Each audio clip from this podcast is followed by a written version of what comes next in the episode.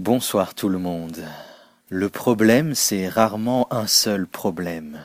Le problème, c'est souvent plein de problèmes.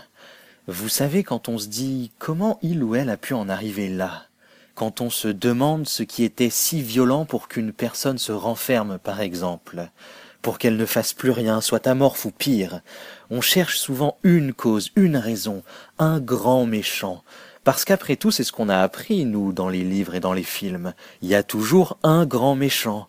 Le loup, par exemple, un classique. Le grand méchant loup.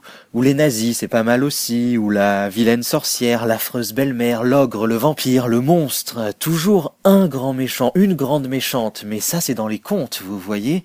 Dans les histoires, en vrai, dans la vie, c'est rare de n'avoir qu'un seul grand problème. On en a plein, des petits, des grands, des moyens, il y en a plein. Et c'est cette qui explique comment il ou elle a pu en arriver là.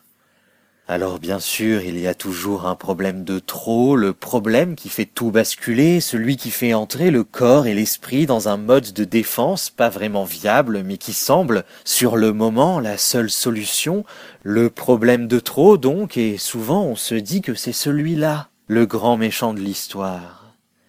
Sauf que souvent c'est faux.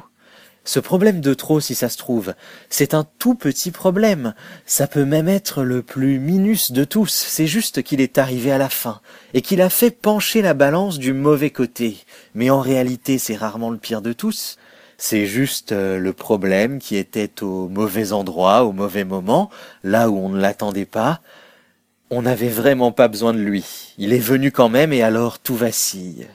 L'équilibre construit auparavant, fragile ou pas, brinque-ballant, fabriqué avec les autres problèmes pour briques, il tenait, tant bien que mal, mais il tenait, et puis le dernier problème arrivait à tout chambouler.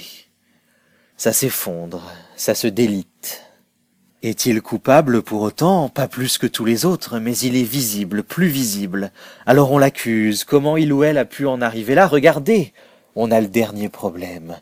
Le coupable, c'est sûr. Regardez-le et surtout, faites bien attention à ne pas regarder les autres problèmes aux alentours. Bonne nuit.